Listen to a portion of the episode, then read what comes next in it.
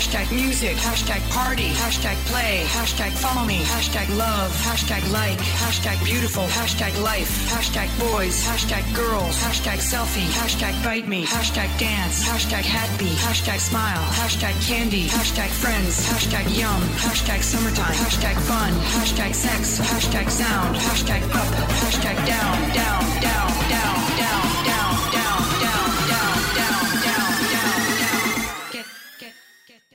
سلام به همه خیلی مخلصیم. اینجا اپیزود 23 هشتگ من نیما هم امروز 23 فروردین 1399 آره حواسم باشه اشتباه نکنم این نگم دیگه 98 99 و جالب شدش که الان خودم متوجه شدم که اپیزود 23 مون توی تاریخ 23 فروردین افتادش.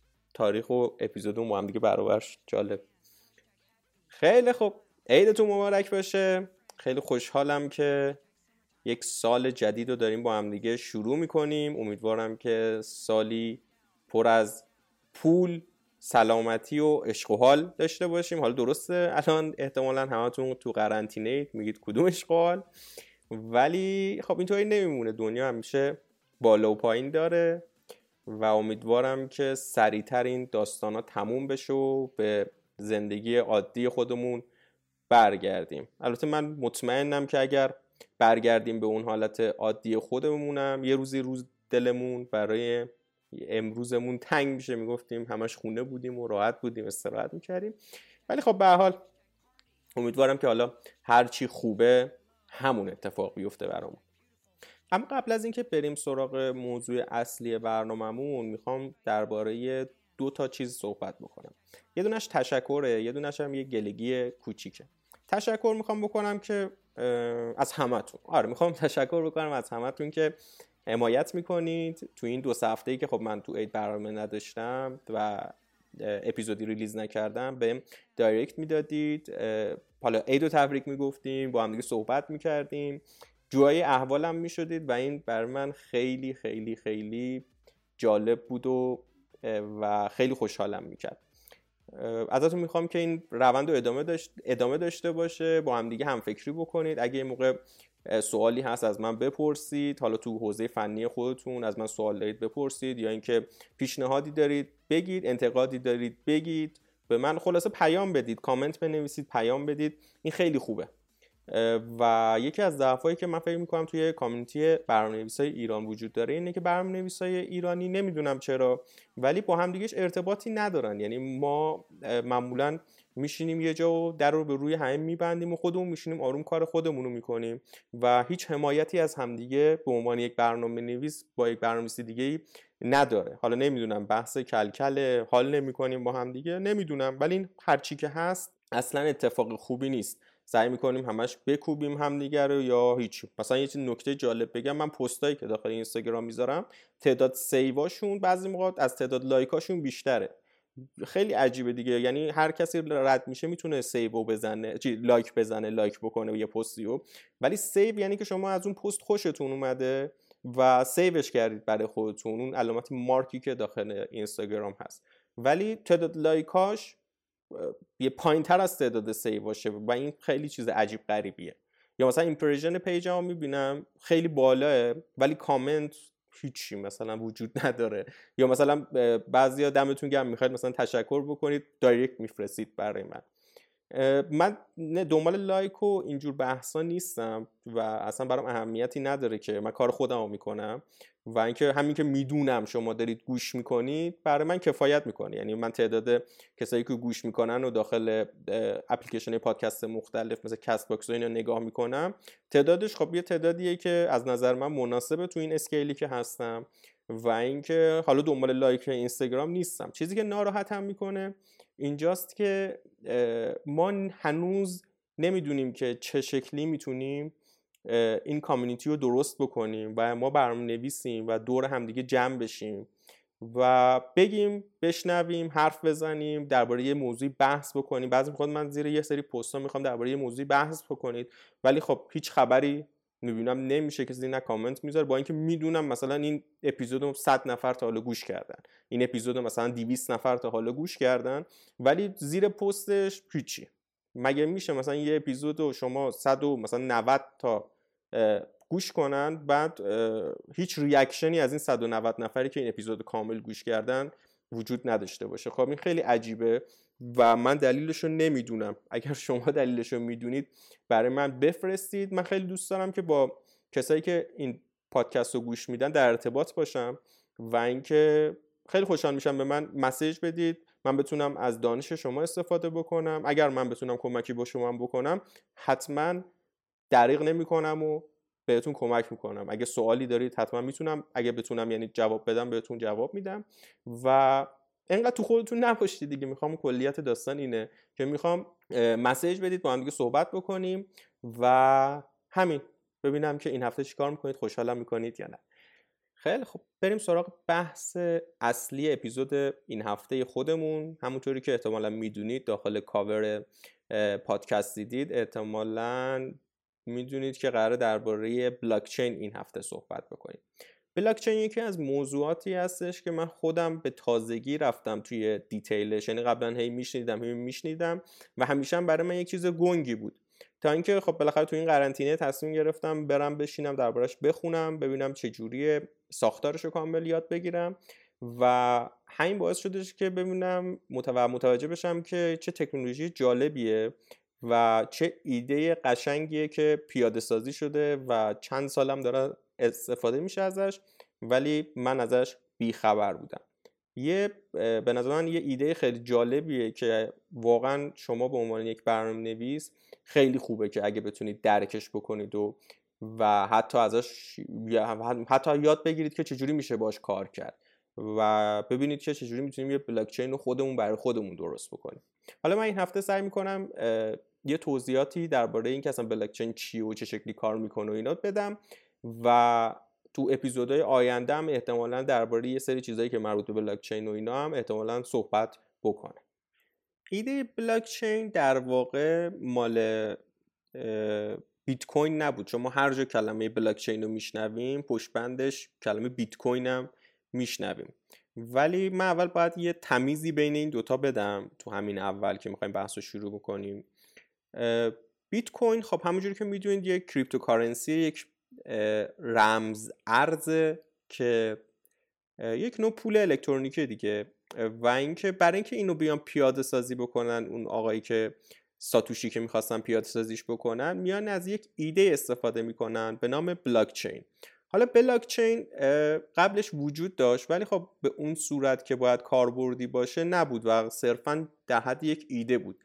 اولین کسی که اومد اینو در واقعیت استفاده کرد و یه حالت کاربردی بهش داد. همین آقای ساتوشی گمنامه که کسی هم نمیشناستشه که اومد با روش بیت کوین رو پیاده سازی کرد. یعنی عملا میشه گفتش که بلاکچین یک بستریه برای اینکه بیت کوین روش کار بکنه.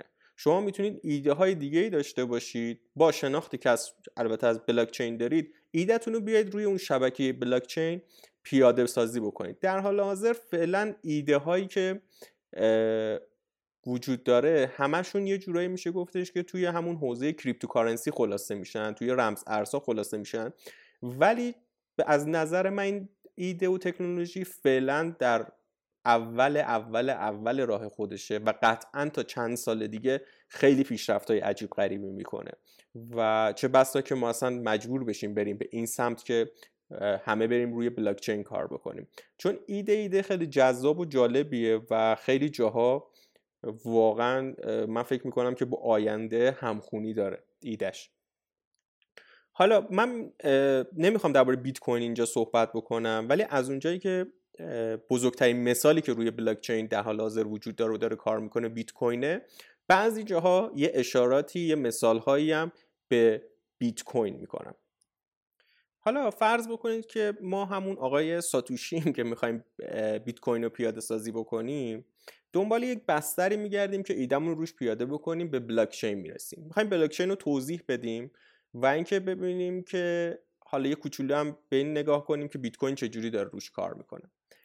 بیت... می‌تونیم بلاک چین رو اینطوری نگاه بکنیم که بلاک چین یک database یک محل ذخیره سازیه که به صورت decentralize ه اینطوری بگم که ببینید نکن خودی خود یک database کامل نمی‌تونیم بهش بگیم. ولی بخوایم خیلی ساده من بخوام اینجا فقط توضیحش بدم می‌تونیم به عنوان یک دیتابیس بهش نگاه کنیم.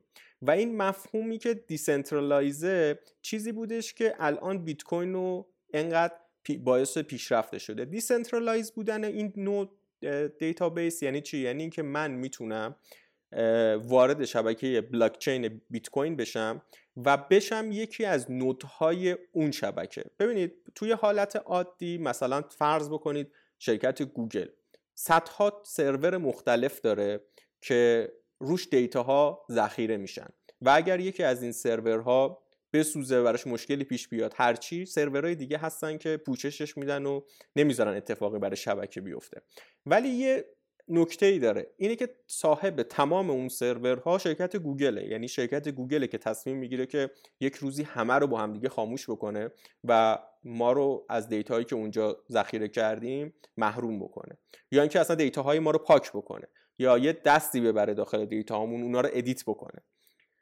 شبکه های decentralize و همین بلاک چین ایده اصلیشون اینه که هر کسی می‌تونه وارد این شبکه بشه و و data ی کل شبکه رو یک نسخه برای خودش داشته باشه. اینجوری صاحب کل شبکه یک نفر یک ارگان نیست. همه کسایی که تو این شبکه وجود دارن در واقعیت میشه گفتش که صاحب این شبکه هن. هر چقدر تعداد این افراد بیشتر بشه و تعداد این نسخه های data بیشتر بشه توی کامپیوترهای توی سرورها و کامپیوترهای مردم خب قاعدتا اون شبکه قوی تره و و stable تره. توی بیت کوین توی بلاک چین بیت کوین ما به اینا میگیم full node. یعنی شما می‌تونید برید داخل حالا repository GitHub بیت کوین اونو دانلود بکنید برنامه حال config بکنید run بکنید و data ی کل بلاک چین رو که الان فکر می‌کنم یه چیز تو مایه مثلا 300 گیگا رو روی سیستم خودتون دانلود بکنید و شما هم بشید یکی از full node های بلاک چین یه کسی که کل data های بلاک چین رو تو خودش داره نگه میداره. چه اتفاقی میفته این به این این اتفاق میفته که این ایده اینجوریه که اگر من data یی که تو کامپیوتر دارم و کامپیوترم دارم و دستکاری بکنم چون بقیه هستن تو این شبکه من نمی‌تونم این data ی fake رو غالب بکنم به بقیه. حالا یه مکانیزمی داره که این مکانیزم میشه همون بلاک چینه بلاک چین همونطور که گفتم زنجیره ای از بلاک های از دو تا کلمه block و chain تشکیل شده دیگه. بلاک که همون حالا بلوک و یا بلاک و هرچی chain هم که میشه زنجیر. یعنی ما یک سری بلاک داریم که به همدیگه متصلن. اما ایدش چجوریه که باعث میشه که این اتفاق edit شدن اطلاعات و هک شدن و اینا اتفاق نیفته. اولا که data داخل بلاک چین وقتی ذخیره میشن دیگه هیچ قابلیت edit کردنی ندارن. چرا؟ به خاطر اینکه خاصیت بلاک چین اینطوریه. بیایید اینطوری فرض بکنیم. ما یک data یی می‌سازیم یعنی یک بلاکی درست می‌کنیم و یک بلاکی هم میاد بعد از این بلاک ما. حالا این بلاکمون برای اینکه باید این بلاک وارد شبکه بشه دیگه. برای اینکه این بلاکمون وارد شبکه بشه باید آدرس بلاک قبلی رو داشته باشه. آدرس بلاک بعدی رو چجوری داره؟ میاد بلاک قبلی و ازش یه هشی تولید میشه که توی حالا بیت کوین SHA 256 اگر درباره هش نمی‌دونید برید search بکنید. نمی‌خوام اینجا درباره هش توضیح بدم. ولی همینو بدونید که هر data یی می‌تونه یک هشی داشته باشه و اون هش unique ه. من اگر یه دونه عکس داشته باشم ازش یه هشی بگیرم اگر اون عکس رو ببرم جای دیگه ازش دوباره یه بار دیگه هش بگیرم این دوتا هش باید با هم دیگه برابر بشه. اگر تو اون عکس من یک بیت رو جابجا بکنم اون وقت دیگه هشش مثل هش قبلی نمیشه یعنی یک هش متفاوتی به من میده. پس دیگه اون فایل فایل قبلی نیستش. پس اینجا هم دقیقا به همین صورته. اگر من از اون بلاک یه دونه هش بگیرم به عنوان هش بلاک قبلی بذارم تو هش توی بلاک بعدی اینجوری همه بلاک ها هش بلاک قبلیشون رو دارن و عملا ما اینجوری بهش نگاه می‌کنیم که یک آدرسی از بلاک قبلی خودشون دارن. و اینطوری همه بلاک ها به همدیگه وصلن. ولی نکتهش اینجاه که من چون از این یک بلاک قبلیم هش گرفتم و اون هش مخصوص اون data ه و اگر اون data حتی یک بیتش تغییر بکنه دیگه هشش اون هش قبلی نمیشه برای همین اگر توی شبکه بلاکچین یک بلاکی حتی اگر یک بیتش تغییر بکنه باعث میشه که هشش عوض بشه و از اون نقطه از اون بلاکی که تغییر کرده و هشش عوض شده به قبل همه همه بلاک ها دیگه نامعتبر میشن. چرا؟ به خاطر اینکه یک بلاکی میاد و یک هشی داخلشه ولی وقتی می‌خواد اون زنجیره انگار این زنجیره پاره میشه و اون بلاک قبلی چون بیت چون هشش تغییر کرده دیگه توی بلاک بعدیش نیست و اینجوری میشه که این شبکه بلاکچین ساخته میشه. خب پس این خیلی خوبه دیگه. یعنی اینکه تمام data هایی که توی این شبکه ذخیره میشن غیر قابل edit شدن و دستکاری شدن که اصلا خاصیت های این بلاکچین اینطوریه. حالا بیت کوین آقای ساتوشی از خاص این خاصیت بلاکچین اومد اینجوری استفاده کرد. اون data هایی که گفتم داخل بلاک ها هستن. اون data در واقع اطلاعات تراکنش هایی هستن که اتفاق میفتن و حالا اگر به یک میزان خاصی برسن داخل یک بلاک قرار داده میشن و اون اتفاقی که دربارش توضیح دادم روش میفته یعنی میره به بلاک یه بلاک جدیدتر میاد اون بلاک جدید آدرس هش بلاک قبلی داخلشه و به همین ترتیب این data این بلاکمون و chain مون میره جلو. این خیلی خوبه دیگه. وقتی که data ی تراکنش داخل بلاک ها ذخیره میشن دیگه غیر قابل edit شدن میشن. یعنی من به عنوان اگر بخوام به این شبکه حمله بکنم این امکان برام وجود نداره که برم چند تا بلاک قبل مثلا من یه پولی به شما دادم. حالا می‌خوام برم بگم که آقا اون data رو بعد از حالا بعد از اینکه چند تا بلاک گذشت مثلا برم تغییر بدم که انگار نه انگار من به شما پولی دادم. مثلا من از شما یه خریدی کردم یه بیت کوین به شما دادم شما یه جنسی رو برای من فرستادید حالا می‌خوام برم اونو edit بکنم. که این تراکنش اتفاق نیفتاده که اون پول از حساب شما در واقع دیگه وجود نداشته باشه دوباره برگرده به حساب من. یعنی اون رکورد رو اگه بخوایم database ی بهش نگاه کنیم بخوام برم حذف بکنم edit بکنم حالا هرچی این اتفاق دیگه نمی‌تونه بیفته چون من اگر برم اون بلاک قبلی رو دستکاری بکنم عملا شبکه رو خراب کردم. و چون چند تا node داخل شبکه هستن چند صد تا چند هزار تا node داخل شبکه هستن که کل شبکه بلاک چین data هاشو دارن این کارم نمی‌تونم بکنم دیگه. وقتی میرم اون بلاک رو خراب می‌کنم edit می‌کنم چون بقیه data ی سالمو دارن در عمل data ی منو دیگه قبول ندارم به رسمیت نمی‌شناسن. اینطوری اتفاق میفته که وقتی یک بلاک جدید به شبکه اضافه میشه اون بلاک رو همه کسایی که node دارن node شبکه هستن اون بلاک هم براشون ارسال میشه و اونا هم به زنجیره بلاکچین خودشون اون node رو اضافه می‌کنن. یعنی شما بعد از اینکه حالا خود برنامه بیت کوین رو نصب می‌کنید یا data یی دانلود میشه هر ده دقیقه یک بار که حالا یک بلاک جدید میاد تو شبکه تو شبکه بیت کوین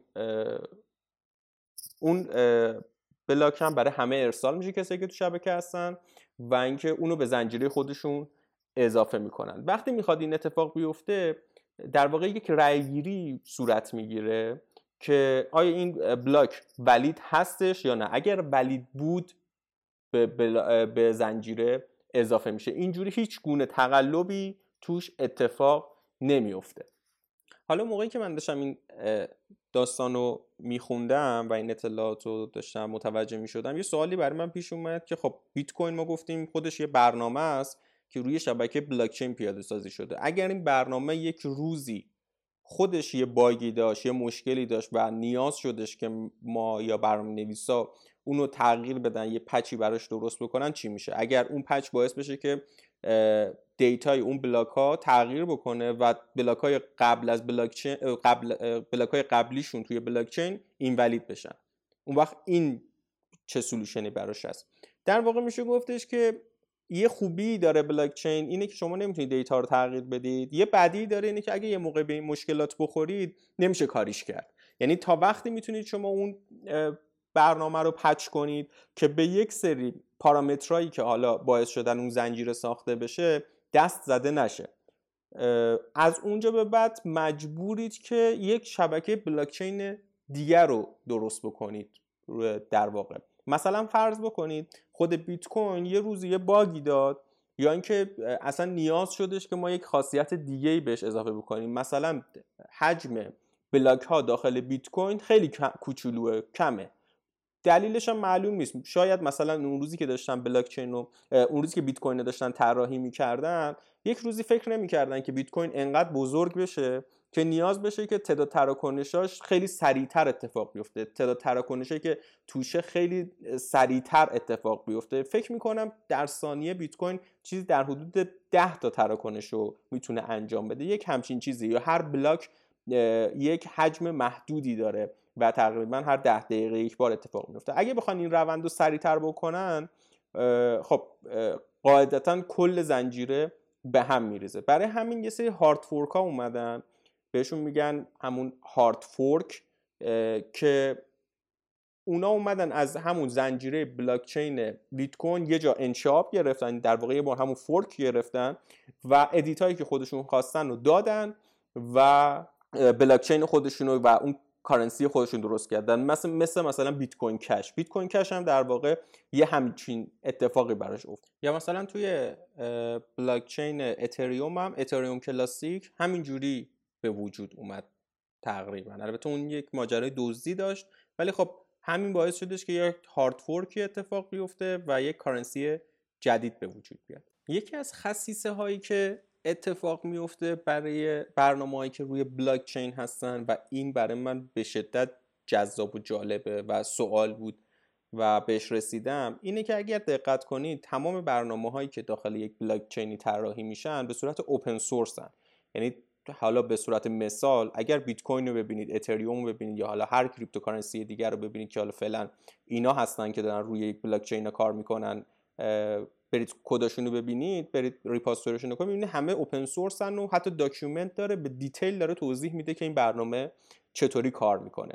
خب خیلی عجیبه دیگه. چرا ما باید یه برنامه خیلی گنده و خیلی جالب بنویسیم؟ بعد open source بذاریمش که یکی دیگه اگه بیاد این برنامه رو دانلود کنه خودش اجرا بکنه چه اتفاقی میفته خودش بره edit بکنه چه اتفاقی میفته ببینید نکته و جذابیتش دقیقا همینجاست برنامه هایی که روی بلاکچین اجرا میشن به علت اینکه decentralized هستن باید مردم بپذیرنش. یعنی مثل مثلا بیت کوین که همه یه full node ازش درست می‌کنن و اطلاعات اون شبکه رو تو خودشون اطلاعات بیت کوین تو خودشون نگه میدارن اگر شما یک برنامه یک روزی درست کنید برای روی بستر بلاک چین یا حتی اصلا یک cryptocurrency درست کنید اصلا فرض کنید همین الان برید کد بیت کوین رو دانلود بکنید یه تغییری توش بدید که مثلا حالا عین بیت کوین دقیقا نباشه اسمش بذاریم نیما کوین مثلا خب؟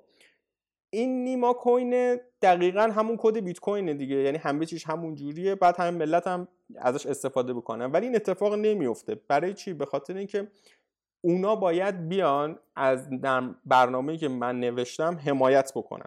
برنامه من باید یک قابلیتی داشته باشه که مردم دوستش داشته باشن و بیان حمایتش بکنن. در, در واقع دقیقا همون اتفاقی که برای بیت کوین افتاد. الان پشتوانه بیت کوین همون اعتماد مردمه. پشتوانه مثلا ریال ما طلاه. پشتوانه مثلا دلار آمریکا طلاه خب پشتوانه بیت کوین که نه دولت ها نه طلاه نه پول نه هیچی دیگه. در واقع همون اعتماد مردمه. پس برنامه‌ای که شما برای یک بلاک چین دارید می‌نویسید 100 درصد open source ه و اگر اون برنامه توضیح یا white paper درستی داشته باشه که توضیح بده که آقا من این برنامه روی این بلاک چین نوشتم به این دلیل. و این برنامه این مشکل رو حل می‌کنه و یک white paper درست حسابی داشته باشه احتمالا مردم از شما حمایت می‌کنن و اون وقت اون نرم افزار شما اون اپلیکیشن شما روی اون بلاک چین شروع به پیشرفت می‌کنه. حالا اگه cryptocurrency ممکنه قیمتش بره بالا. اگر یه توکنیه و کاربرد خاص خودش رو داره احتمالا خیلی ازش استفاده میشه. حالا من داشتم search می‌کردم روی بلاک چین ها ببینم که بجز این cryptocurrency دیگه چه کاربردی داره؟ فعلا کیا اومدن؟ چه ایده های جذابی هستن تو این چند سال روش پیاده شده؟ یه پروژه دیدم که بعدش یه ایده دیگه اومد تو ذهنم که ندیدم کسی این ایده رو پیاده کرده باشه. می‌خوام اینجا بهتون حالا اون ایده رو بگم با هم دیگه بعدا در صحبت بکنیم. ولی حالا این چیزی که من تو اینترنت دیدم یه پروتکلیه به نام IPFS IPFS یه نوع سیستم غیر متمرکز وب در واقع پروتکلیه که با استفاده از همون یه بلاکچینی که داره در واقع یک محیطی رو ایجاد می‌کنه برای اینکه شما فایلاتون رو بتونید توی بستر بلاکچین ذخیره بکنید. خب این چجوری میشه؟ ببینید ما الان سیستمایی که داریم centralize ن و اینکه مثلا address based ن دیگه یعنی یک من یک عکسی رو می‌ذارم روی آدرس سایت خودم www مثلا برزگرد.eu مثلا logo.jpg این یه آدرسیه که هر کس اینو بزنه می‌تونه اون logo رو عکس logo رو نگاه بکنه. حالا اگر من این عکس رو پاک کنم چه اتفاقی میفته خب دیگه هیچ کسی به اون آدرس دسترسی نداره و اون فایل از بین رفته عملا. حالا این شبکه IPFS اومده این ایده رو پیاده کرده که content based کنه به جای اینکه address based باشه سیستم. content based به این صورته که توی همون شبکه بلاکچین رو در نظر بگیرید با همون ساختاری که تا الان داشتیم دربارهش صحبت می‌کردیم ما هر فایلی که داریم در واقع یک data ییه و هر data هم برای خودش یک hash unique ی داره. حالا فرض بکنید که یک نفری توی یک شبکه یک فایل این فایلی که من مد نظرمه رو داره توی بلاکچین و و hash رو داره. حالا من اگر دنبال اون فایلم hash ش رو دارم و توی شبکه بلاکچین میگردم ببینم کی این hash رو موجود داره و ازش می‌خوام که اون فایل رو برای من ارسال بکنه. توی شبکه IPFS حالا اگه برید ساختارش نگاه بکنید که پیشنهاد می‌کنم این کار رو برید حتما بکنید خیلی جالبه و کلی ایده می‌تونه بهتون بده. اینه که میاد object درست می‌کنه و هر فایل هر object در واقع 256 کیلوبایت بیشتر نیستش. یعنی اگر من می‌خوام یک عکسی رو ذخیره بکنم داخل این بلاک چین باید بشکونمش به قسمت های 256 کیلوبایتی و احتمال این ممکنه وجود داشته باشه که هر قسمتش یک جایی از این شبکه پخش شده باشه و من با داشتن یک hash کلی از اون فایل و لینک شدن این object ها به همدیگه می‌تونم مطمئن باشم که فایل اون فایلی با اون MD5 با اون hash ی که میگم MD5 مثلا hash برمه شده MD5 با اون حالا می‌تونه اون hash هر چیزی باشه. می‌تونه SHA 256 باشه می‌تونه هر x11 هر چیزی می‌تونه باشه. حالا اون به دنبال اون hash میگردم و می‌تونم با استفاده از اون object ها که به هم دیگه لینک شدن فایل مد نظر خودم از توی شبکه جمع بکنم و دانلودش بکنم و مطمئن باشم که این فایل همیشه داخل بلاکچین وجود داره و هستش. و نسخه و نکته خیلی جالبش اینجاست که چون اون فایل من یک یک hash مشخصی داره و unique ه هیچ وقت قابل تغییر نیست دیگه. یعنی من اگر یک فایلی رو بخوام و هشش رو داشته باشم و تو شبکه دنبالش بگردم می‌تونم مطمئن باشم فایلی که به دست من می‌رسه چون هشش با اون هشه که دنبالش بودم یکیه و با هم دیگه مساویان قطعا این همون فایلیه که من دنبالش بودم و هیچ تغییری نکرده.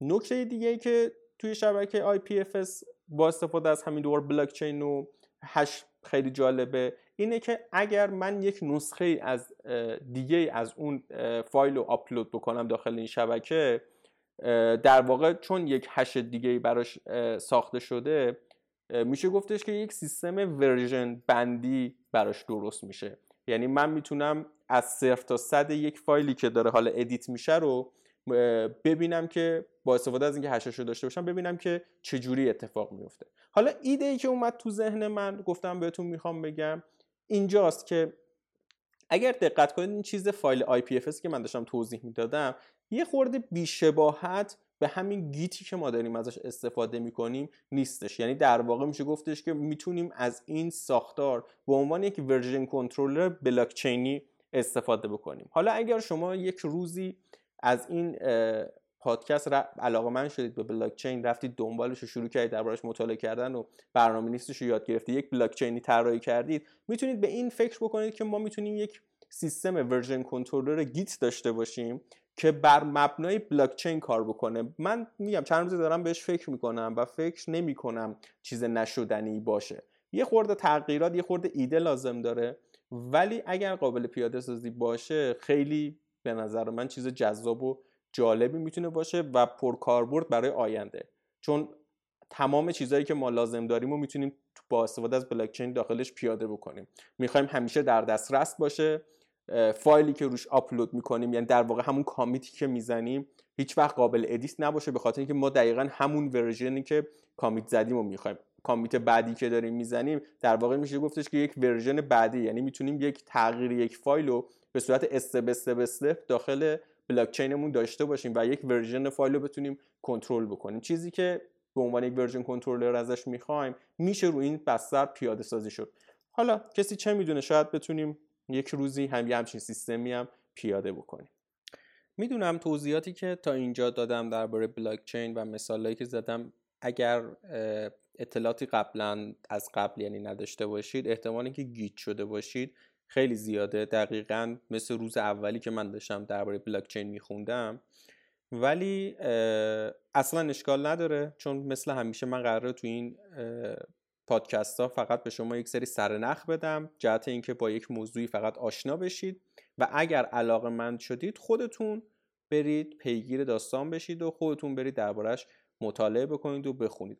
ولی می‌تونم اینجا فقط بهتون پیشنهاد بکنم که این بلاک چین از نظر من خیلی می‌تونه آینده دار باشه و قطعا هم آینده دار هست. برای همین بهتون پیشنهاد می‌کنم که ازش قافل نشید برید بخونید دربارش با پروژه‌ای که انجام شده آشنا بشید. سورس هایی که حالا مثلا سورس بیت کوین رو چه می‌دونم مثلا دانلود کنید بخونیدش. خیلی نکات جالب و جذاب داخلش داره و اینکه شاید اولش خیلی ترسناک و گیج کننده باشه ولی بهتون قول میدم بعد از دو روز بعد از اینکه با این کدا نگاه می‌کنید و یه خورده بالا پایین میرید رو این کدا متوجه میشید که نه انقدرم چیز پیچیده نیست. یعنی در واقع concept قضیه درک بشه و بدونید چه اتفاقی داره میفته اون وقت خیلی راحت همه چیز رو متوجه میشید و شاید خودتون هم بتونید خیلی راحت اصلا یک بلاکچین اختصاصی خودتون رو بنویسید. ولی به شدت دنیای جذاب و جالبی از نظر من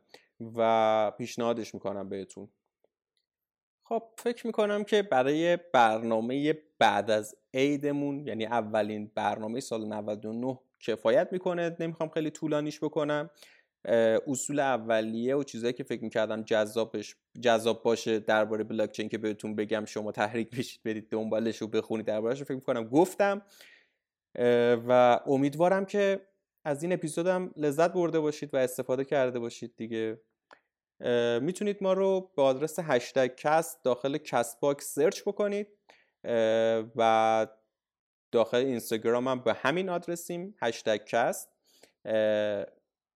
و برای من کامنت بنویسید بهم direct بدید. انتقاد پیشنهاد اگه دارید حتما برام بفرستید. خیلی خوشحال میشم بخونمشون و اگر خوب باشه حتما بهشون عمل می‌کنم و در نهایت خیلی مخلصیم. تا هفته بعد خدا نگهدار.